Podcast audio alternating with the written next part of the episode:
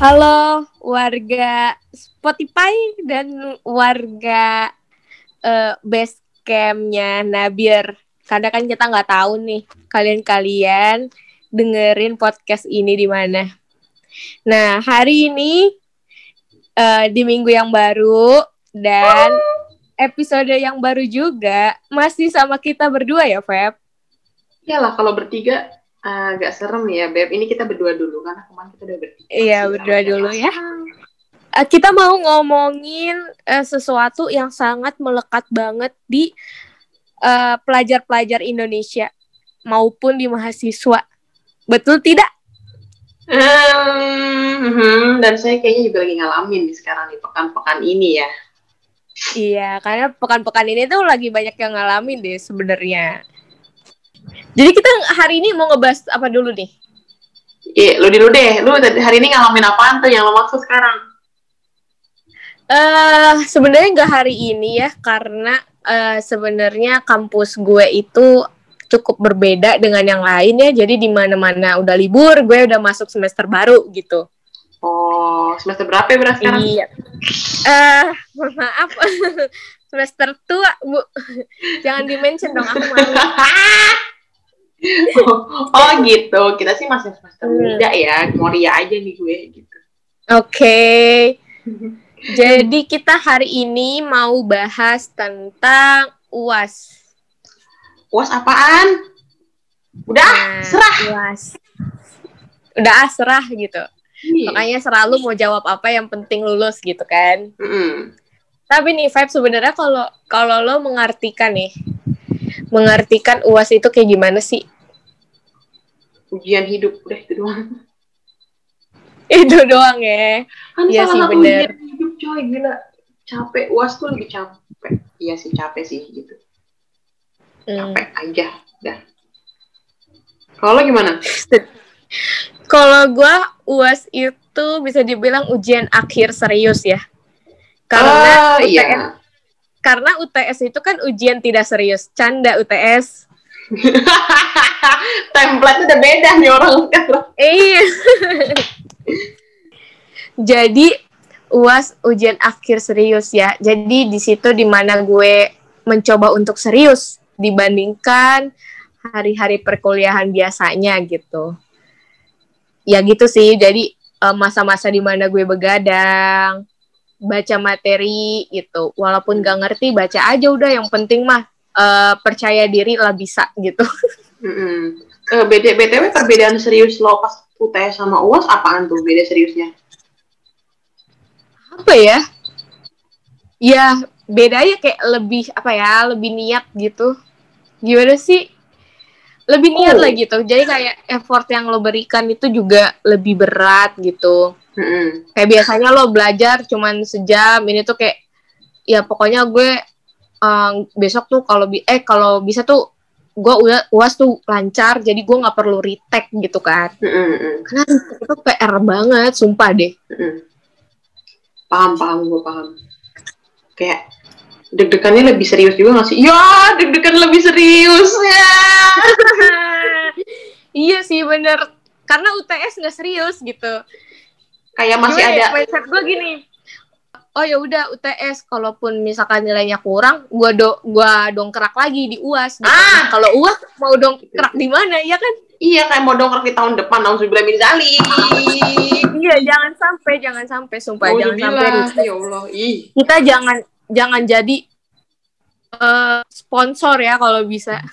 Aduh. jangan jadi sponsor untuk kampus gitu ya. Karena oh kan God. emang waktu itu waktu itu berharga banget gitu. Jadi mm. semaksimal kalian lah gitu. Tapi lu pernah gak sih ada makul ngulang? Anjir ini tuh pertanyaan ya. menjebak banget.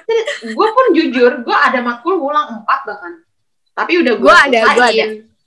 Ya kan? Gue ada gue ada satu gue ada satu tapi bayangin gue ada satu tapi gue tuh akan di tag pelajarannya itu di semester depan jadi kalau di kampus gue ini lo bisa retake tapi setelah jadwalnya itu nggak nabrak sama uh, jadwal lo yang biasa gitu jadi kalau oh. di kampus gue uh, mahasiswanya itu biasanya udah diplot gitu loh lo Oh ikut iya iya. kelas apa kelas apa kelas apa gitu tapi itu Hmm. kalau yang lanjut dari SMA ya kalau Hmm. misalkan dari D3 itu emang dia kayak ada eh biasanya Apa ada bilang tadi? SMA?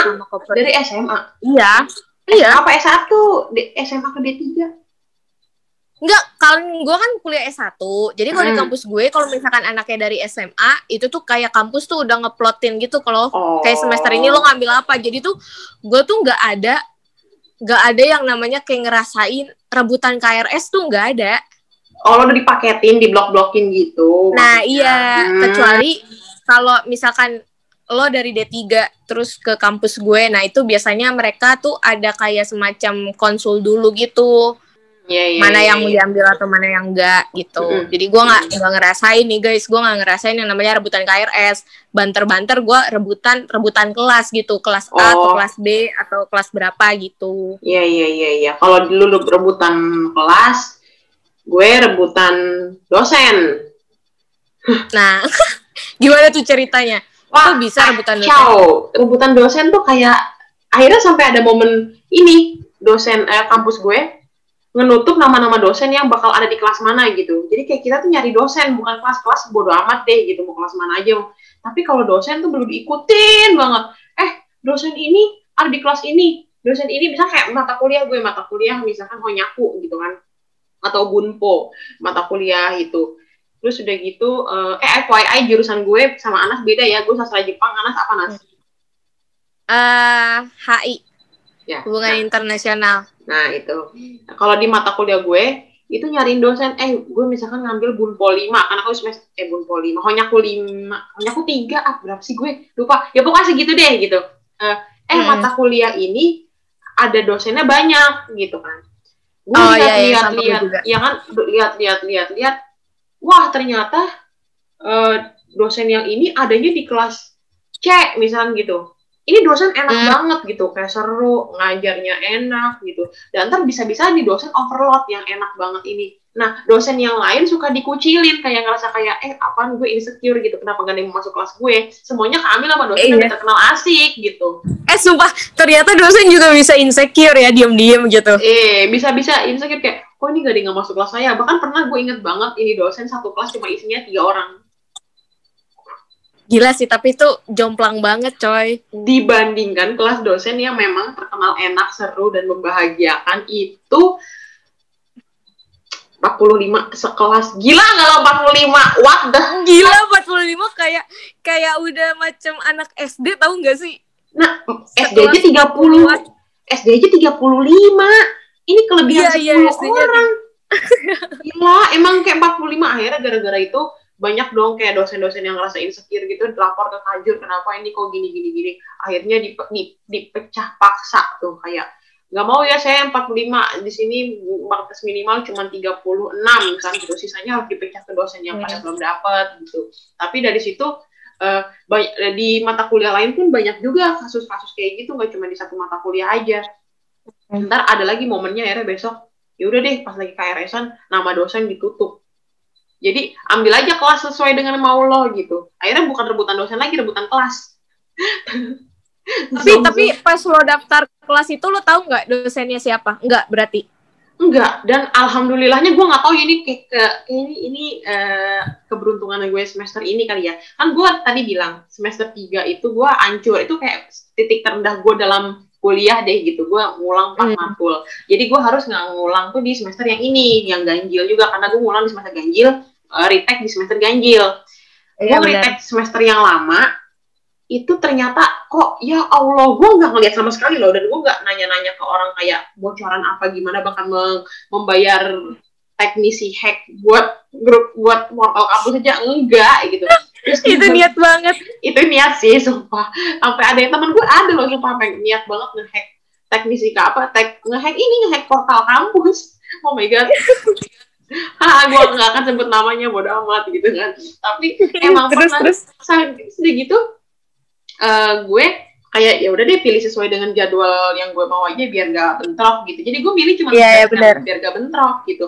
Pas eh, udah divalidasi sama pembimbing gue langsung kelihatan nama-namanya. Buset ini keberuntungan gue di semester 5 semua ini. Kenapa? Dosennya enak-enak betul. Dan itu dosen ngulang dosen yang di mata kuliah gue ngulang. Itu semuanya dosen santuy kayak ya udah santai sama gue mah gitu. Bahkan kayak itu dosen muda kayak am I the luckiest person in this world? Gitu. Oh my Karena ya dosen tuh mempengaruhi juga gak sih? Banget banget Kayak mempengaruhi bentuk uas lo, Mm-mm. terus presentasinya gimana, terus eh, bobot nilainya juga, tugasnya gimana gitu. dan yang paling utama mempengaruhi mood kalau dosennya udah terkenal killer Iya, ah, shush, shush, shush. Allahu Akbar gitu. Bahkan ya, bahkan kalau lo tahu, jadi ya maksudnya gue ada beberapa dosen yang mungkin terkenal nggak killer sebenarnya, tapi strict banget gitu. Hmm, Jadi bikin gue juga kayak segan dan takut ngomongnya salah gitu. hmm, hmm, hmm, hmm. Nah, terus gue tuh sampai kayak ngomong di teman-teman gue sebelum gue ngirim WhatsApp atau email tuh kayak gue kirim ke mereka dulu nanyain ini kira-kira udah apa ya? Kira-kira nih udah udah sopan gak sih atau gue Oh. tuh masih menyinggung doi gitu kan? Hmm, baper baper Karena baper. iya. Baper. Nah, masalahnya, masalahnya tuh dosen ini tuh kadang kalau misalkan kita salah gitu ya, dia tuh langsung kayak bad mood banget gitu loh.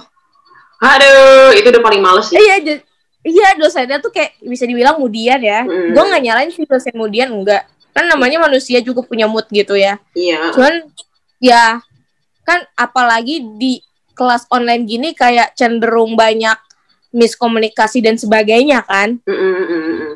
Itu dia sih. Gue kayak aduh mampus deh gimana ya.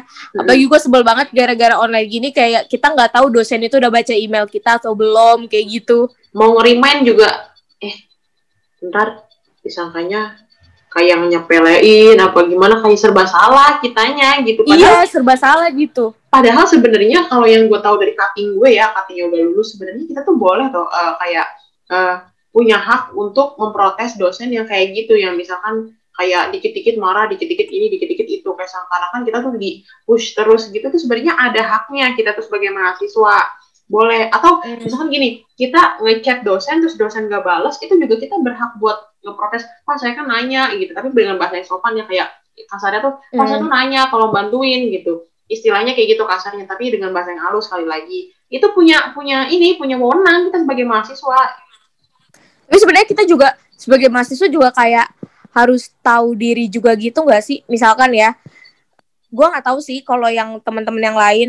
Masalahnya kayak masih aja juga banyak yang lupa kayak misalkan kita email terus title-nya apa, nggak relate atau gimana gitu. Terus Mm-mm, eh, body text-nya gitu kan. mm-mm. Apa kadang kita juga maksudnya mungkin ada beberapa teman-teman juga yang masih mungkin pemikirannya kayak ya udah nggak apa-apa gue email gue email dulu aja walaupun malam toh dibacanya besokannya gitu kan cuman ya kalau misalkan di saat kayak gini ya menurut gue kita email di jam kantor aja sih kayak jam Hmm. kuliah gitu kita juga nggak tahu kalau misalkan di rumah mungkin ya di rumah pun dia malam-malam masih buka email karena memang untuk menyicil tugas Mm-mm. yang selain ngajar kita gitu kan kan Iya. nggak tahu gitu terus muncul email dari kita kan itu malah bikin mood mereka eh, buruk gitu lah ya jadi iya iya ya udah sama-sama respect dengan apa ya eh, jam kerja orang masing-masing gitu sih Mm-mm. menurut gue Mm. tapi ada juga momen eh, ini ngakak sih gue misalkan gue pernah nih ini lucu ini lucu banget gue nggak baper sama sekali gue nggak marah sama sekali gue malah teman-teman gue malah ngakak gitu kayak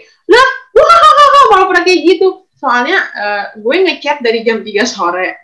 Si dosen Hmm. itu baru balas jam 9 malam. Eh dia marah-marah. Nah itu itu ya yang penting nggak kita mah nggak salah ya. Itu dia. Itu agak ngakak sih kayak eh, kamu bisa nggak nggak usah mungkin dia baru ngelihat itu jam segitu nggak ngelihat eh, Oh, iya. jam berapa. nggak ngeliat itunya ya. Eh, apa yang jam eh, berapa. jamnya gitu ya. Mm-mm. Gue jam 3 sore itu nggak sore-sore banget kan ya? Nggak malam banget. enggak itu itu masih masih jam kampus juga kali masih jam kerja Mm-mm, masih jam kerja gitu kan. Gue nge eh, ngechat jam 3 sore, dia baru bales tuh jam baca aja baru jam 9 bales. Kamu tuh punya etika nggak sih ke ngechat saya jam segini? Ah, hah, hah? Tunggu tunggu tunggu. Kayak ini jam 15.00 bukan 21.00. Dia baru buka jam 21.00 tapi baru balas jam segitu. Kenapa gue disalahin? Demi Tuhan itu malah gue ketawa wah geli banget sama teman-teman gue. Kayak lah ngapa orang gitu? Kocak banget sih itu. Iya lah orang lu nggak salah. Ih ngakak banget jadi ketawa banget. Lah tunggu tunggu. Ini gue gak gini sampai gue kayak make sure gue ini apa mata gue yang seliwer apa dia yang seliwer ini 15.00 kan kekirimnya gue gak gadelit kan gue juga gak gak uh, hmm. let send kan. Enggak nih jam 3 sore terus dia baru buka jam 9 dia yang marah ngakak sih. Itu parah eh, tapi banget, tapi nih uh, dari pengalaman uas lu lu ada gak sih kayak pengalaman lo lagi ujian gitu terutama lagi uas yang bener-bener kayak memorable banget lah jadi bikin kangen kampus gitu? Kalau kangen kampus gue beda lah ya kan uas sama kangen sama kampus sama offline tuh bedanya minta ampun. Kalau kangen kalau pas lagi uas ya paling standar sih kayak datang pagi-pagi panik buka buku belajar belajar Hmm. Kayak gitu. Terus kalau yang paling lucunya itu paling kayak, oh gue inget banget ini lucu. Jadi temen gue namanya Laut. Ih kalau denger denger kayaknya gak bakal denger juga. Dia orang jauh banget, nggak tahu nggak nggak deket banget sama gue namanya Laut. Itu hmm. kebiasaan dia kalau lagi mau uas atau UTS selalu iketin bandana tulisannya Nihong. Ah, jadi di bendera Jepang tulisannya Nihong pakai kanji. Itu di kepala dia. Jadi dia bilang ini tuh jimat gue. Enggak, enggak, ya gue tahu maksudnya lo ngambil sastra Jepang tapi bener-bener sampai ke jiwa dan semangat ya. sampai itu sekalian sekalian aja enggak Enggak, gue mikir sekalian aja lu buat ikat kepala yang kayak konoha gitu, yang ada stainless steel ya gitu. Untungnya nggak nyampe ya. Tapi ini gue juga iya. Kayak emang dia itu mendalami karakter peran sebagai ibu ya, sebagai anak sastra Jepang, sebenarnya sastra Jepang. Soalnya gue nonton drama Jepang drama Jepang yang tema-tema sekolah gitu itu juga sama yeah. ada adegan ujian. Anak-anaknya tuh pada pakai pada pakai ikat kepala nihong. Ada bendera Jepang ya jadi kayak oh lo mendalami karakter ya? Gitu. Itu gue kangen banget ya teman gue. Aneh itu antara aneh atau unik tapi kayak gue pertama kali uas di seumur hidup gue gue kayak 12 tahun atau berapa berkuliah di kampus kan sekitar tiga tahun ya.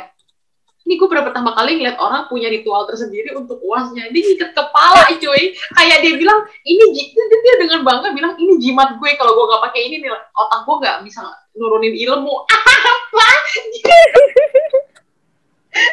semua semua semua.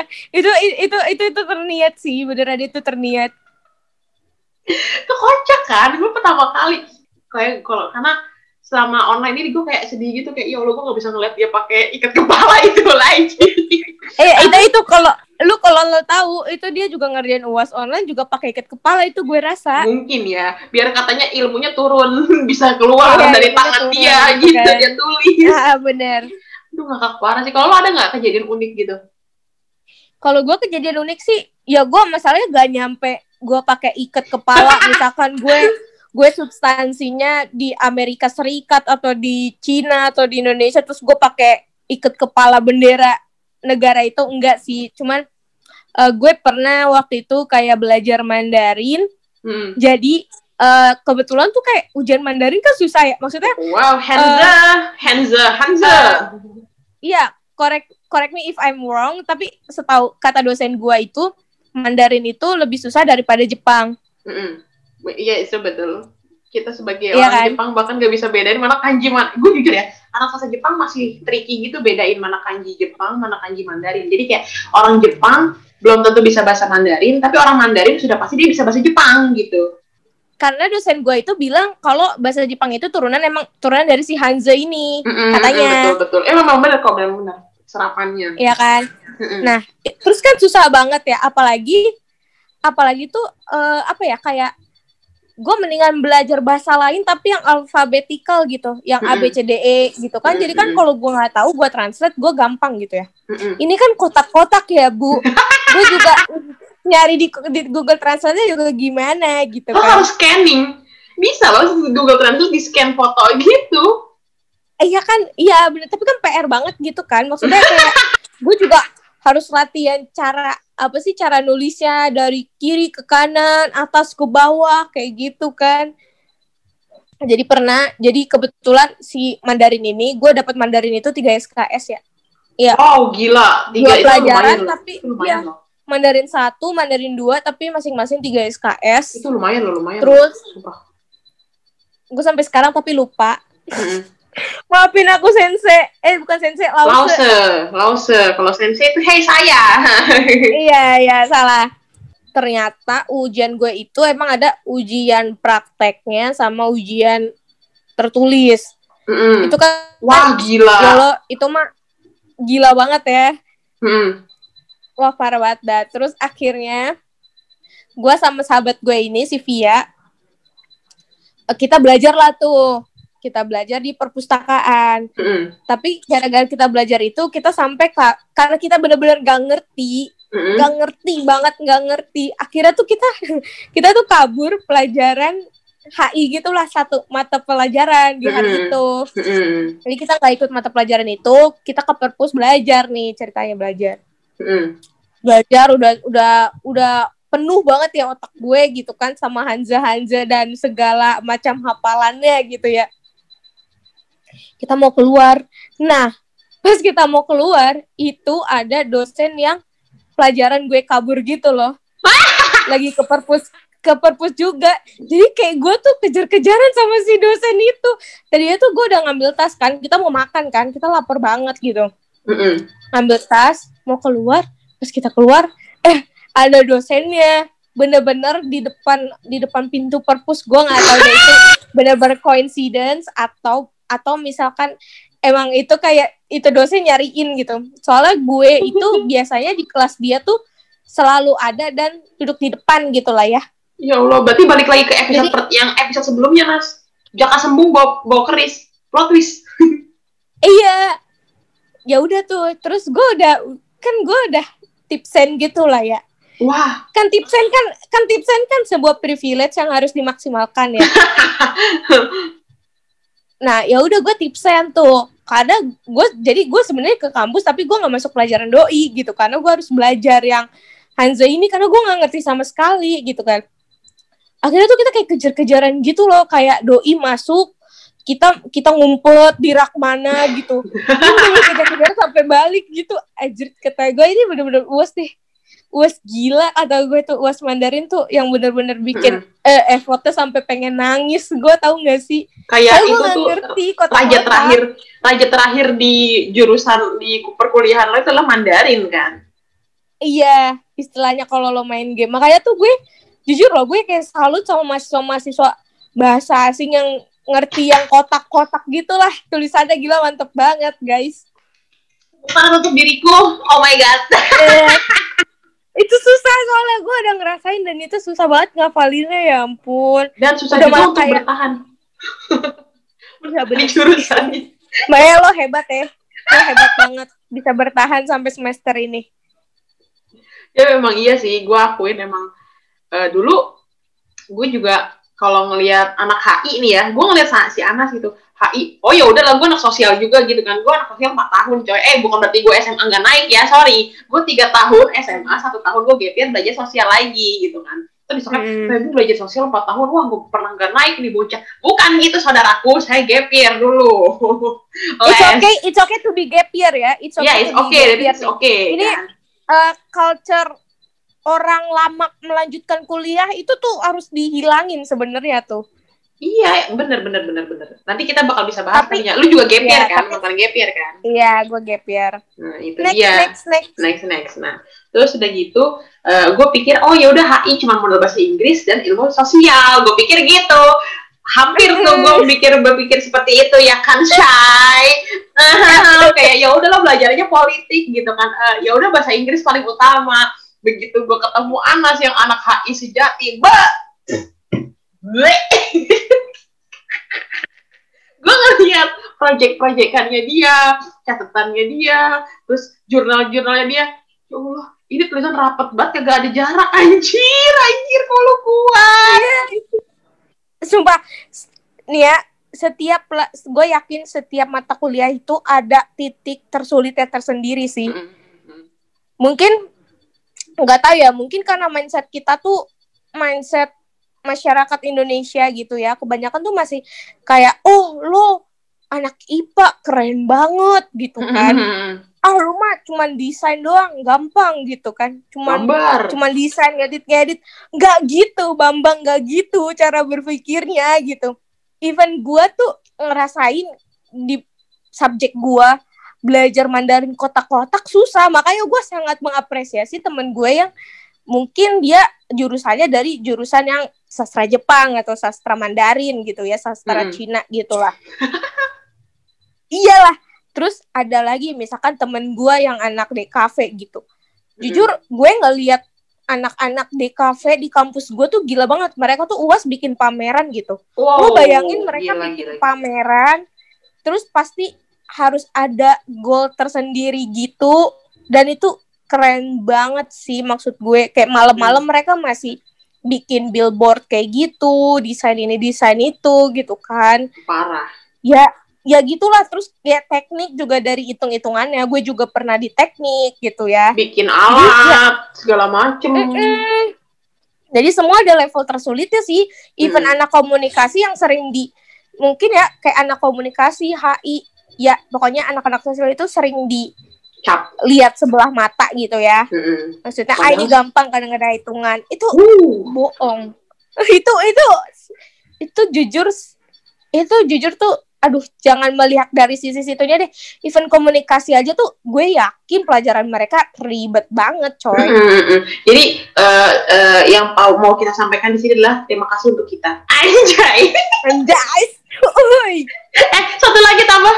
Terima kasih telah bertahan. Ya, iya azik azik kayak gitu. Jadi emang semuanya tuh sulit. Ya Allah jadi anak TK Iya. jadi sulit. semua itu ada titik tersulitnya gitu tergantung kita bisa bertahan untuk melanjutkan atau tidak gitu Nah, iya tuh. Terima kasih telah Ya bertahan kan? teman-teman. Dari kita semua. apalagi semua di hebat. saat kondisi seperti ini Aduh, eh hebat, banget sih Terus eh, kalau misalkan apa tuh? Terakhir apa lagi? Ada yang Enggak, gue gue penasaran, gue penasaran. Menurut lo bedanya eh uas online sama offline tuh gimana? Hmm, ya itu tadi gue nggak bisa ngeliat keunikan-keunikan pas lagi online. Eh pas lagi online gue nggak bisa ngeliat keuni- keunikan-keunikan karena temen gue kalau lagi uas harus pakai ikat kepala lah. Terus udah gitu ada yang oh ada yang temen gue ritual dulu dia harus minum yakul dulu sebelum iya, btw ya kok produk Jepang juga kan? masalahnya gini yakul kan buat pencernaan apa gunanya buat otak gitu loh nggak bisa naik gitu. itu gue yakin itu ususnya itu di, la- dikasih yakut langsung ada ikat kepalanya itu bakteri-bakteri baiknya tuh ada ikat kepala ini Nihongo itu. nggak paham itu dia Eh, kayak Nippon, Nippon, Nippon. nipon nipon gitu kayak ah, dia harus minum yakul terus udah gitu ada lagi ke kelucuan kelucuan dosen oh kalau lagi uas dia bajunya harus matching kayak eh, matching sama botol kayak gitu gitu kalau lagi ngawas ada ada aja kan gue itu yang gue yang gue seneng banget tuh kalau lagi uas off apa uas online uas offline maksudnya Oh, oh. offline Iya. itu ah, banyak keunikan. Nah pas online gue nggak bisa ngeliat keunikan-keunikan itu gitu. Jadi itu sebenarnya kayak jadi apa ya stress reliever gue menghadapi uas dan deg-degan kan nervous gitu. Kayak aduh aduh aduh, takutnya yang gue pelajarin nggak keluar nih. Ya sia-sia di belajar gue. Tapi dengan melihat ke- keunikan-keunikan gitu kayak aduh lucu banget sih gitu. Terus terus kalau misalkan lo udah kelar kalau misalkan offline lo udah kelar ujian capek bener-bener kayak tired and exhausted gitu lo tuh bisa eh kita ke ini yuk kita mampir kita makan dulu yuk di sini Hmm. kayak ke tempat tempat Hmm. lo yang sering itu gitu jadi kayak ya recharge lagi gitu Iya. sih sebenarnya cara lo sama teman-teman lo nge-recharge abis uas apa kalau lo makan ayam geprek Ayam Ah, jadi di kampus gue ada namanya ayam geprek kampungan ya. Dan Mm-mm. itu emang kayak jadi base camp gue sama teman-teman gue gitu sih kalau habis kuliah atau habis Mm-mm. ujian gitu. Eh kita ke kampungan dulu yuk makan baru balik gitu. Hmm, iya iya iya kalau gue sih sama temen-temen gue standar ya kayak sebatas makan ayam, eh mie ayam, mie ayam. Kalau gue jajan di Lawson, Lawson samping kampus. Sih, jadi Jepang kampus gue Jepang banget karena kayak ada Lawsonnya. Oh my god, Oh my god. Jepang Eh, sekali. BTW podcast ini tidak disponsori oleh Lawson, tapi kalau Lawson pengen sponsor kita, kita terbuka. Wow, gitu. Jadi semacam kayak gitu terus Maaf, makan Lawson. Hai Bercanda. Lawson, bercanda Lawson gitu. tapi ya kayak gitu sebatas kayak friend. Eh beli mie ayam di depan atau makan apa cari kelas kosong nih. Kan biasanya kalau uas kan cepat pada pulangnya kan. Cari kelas kosong yuk makan Iya, iya, bareng-bareng. bener, nge-review besok materinya apa kayak gitu. You my god. Oh my god kangen. Ah, kangen.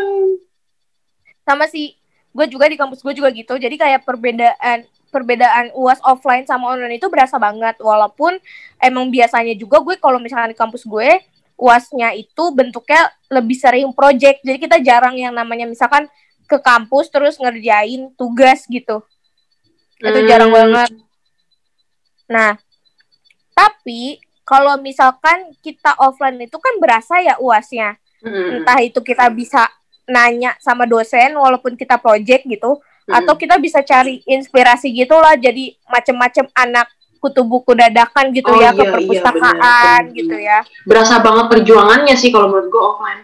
Iya dan nggak ngerasa ujian sendiri gitu. Nah Hmm. kalau misalkan online ya ampun gue aja waktu itu online hampir lupa loh gue ada uas sumpah gara-gara gue online. Dan itu project. Tadi aja gue kejadian kayak lu mirip banget.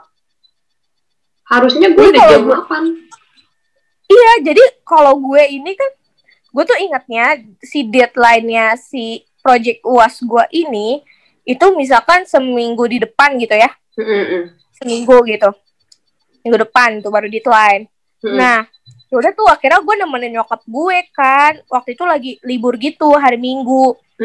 Gue nemenin nyokap gue, kayak belanja keluar gitu lah ya, biasa gitu ya. Eh, Ibu-ibu, Oh kayaknya gue tahu nih yang lo share di instastory lo nggak Iya, sih yang iya, malah iya, kayak bener. hah serius Iya. gitu untung ya gue sama nyokap gue tuh kan biasanya kan kita pulang tuh kayak jam 9 baru pulang gitu kan. Ini Mm-mm. sebelum PPKM ya, sebelum PPKM jadi kayak mall itu kan jam 9 masih buka ya. Mm-mm. Nah, tapi tuh entah kenapa gue tuh kayak ngerasa ya udahlah abis nyokap gue beli ini udah pulang aja kayak males banget gitu ngapain lama-lama gue tuh mau nyicil kerjaan gue yang lain gitu.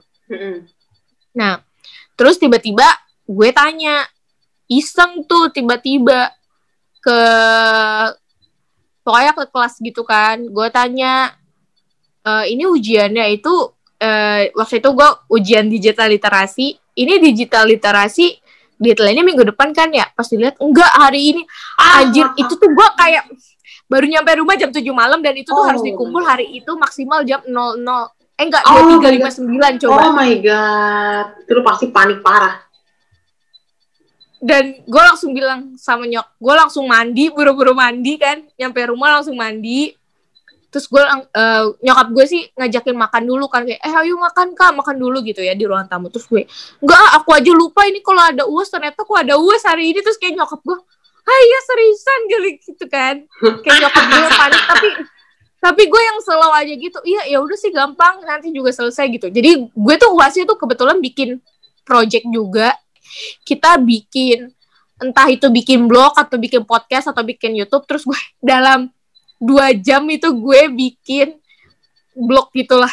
Oh my god gila dua tapi jam sama mas. artikelnya sama kayak bikin sama harus ada isi artikelnya minimal 5 gitu kalau Oh, yang website gitu. wah kocak. Wah gila nih orang gila gila gila ngebuta gue bikin blog artikel satu aja tuh makan waktu 4 jam tapi ya itu dia tadi karena ya itu dia gitu loh kayak gila orang dua jam dua jam dua jam. deh uas itu emang menstimulate apa ya the power of kepepet sih. Mm-mm, mm-mm, banget. Kalau udah kepepet banget keluar tuh semua ide.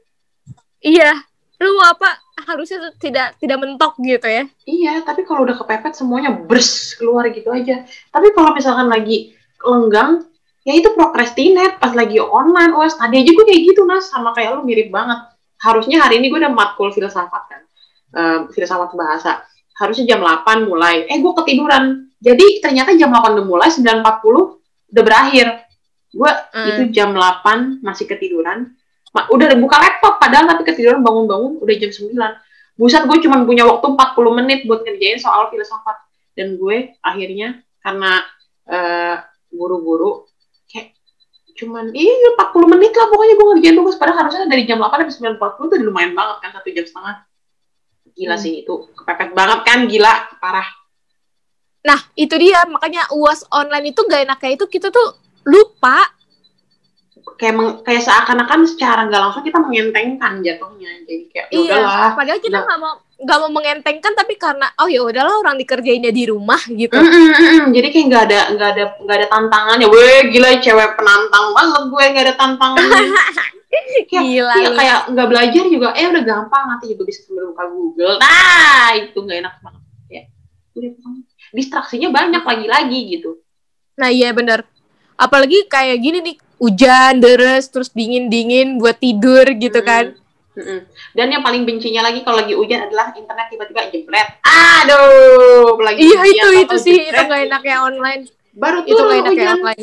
jebret internetnya ya, ya, ya Allahu Akbar. Nih gue lagi tangan gue ke atas nih, tembok ratapan nih. Gue nih Allahu Akbar. Bener-bener dah internet, internet kalau kena hujan. Maaf ya, seperti biasa gue ngeri teman-teman gue pada kuping pada fisik. Makasih maaf ya.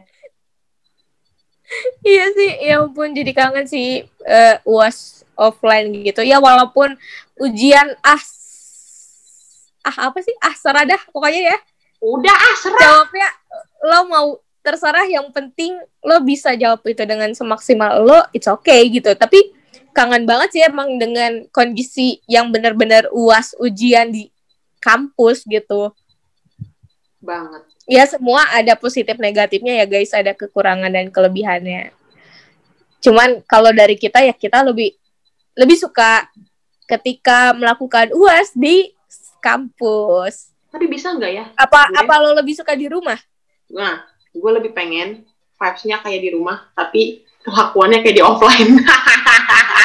Gak bisa coy. Gila. bisa nyontek, tapi kayak suasananya di online. Gimana tuh? Eh, bisa nyontek kayak di online, tapi eh, suasananya kayak di offline. Gak bisa, ya udah. Gak bisa. Eh, lo kira ini eh, kampus bapak lo. Nah, itu dia. Udah Bercanda banyak banget, coy. Bercanda bapaknya gue. eh, udah tahu kita udah panjang banget nih kalau udah masalah sambat kuliah emang kita bisa sampai dua hari. Iya, benar. Ya udah. Feb, closing. Segitu dulu ya guys untuk hari ini semoga bisa ketemu lagi kok semoga ya pasti bisa lah ya gitu terus apa bisa ketemu lagi di apa sih gue ngomong apa nas tuh kan gue tuh paling gak bisa closing anjay Nih, nanti dia lempar lagi nih ke gue nih. Anas sekarang terus yang edit aja. Eh, Sebelum gue. Iya. Ya udah guys, sekian podcast kita hari ini tentang UAS. Jadi bagaimanapun pilihan UAS itu tetap kerjain aja, jalanin aja. Yang penting udah usaha dan ya udah eh di ya udah gitu. Kalau bisa jangan jangan sampai retake gitu. amin tapi kalau udah usaha enroll. tapi ternyata tapi kalau udah usaha tapi ternyata hasilnya tidak sesuai sama yang diharapkan, ya ya udah. sudah lah ya udah gitu, diusahain lagi gitu. Semoga aja sih di 2021 ini akan segera membaik ya. Jadi bisa Amin. kembali lagi berkegiatan di kampus, proker-proker kampus kembali normal ya, aduh ya Beb. Allah amin amin amin walaupun masih Ya. agak gimana gitu ya cuman amin aja dulu gitu kan Iya, amin dulu aja. At point. ya udah sampai jumpa di episode selanjutnya. Bye bye.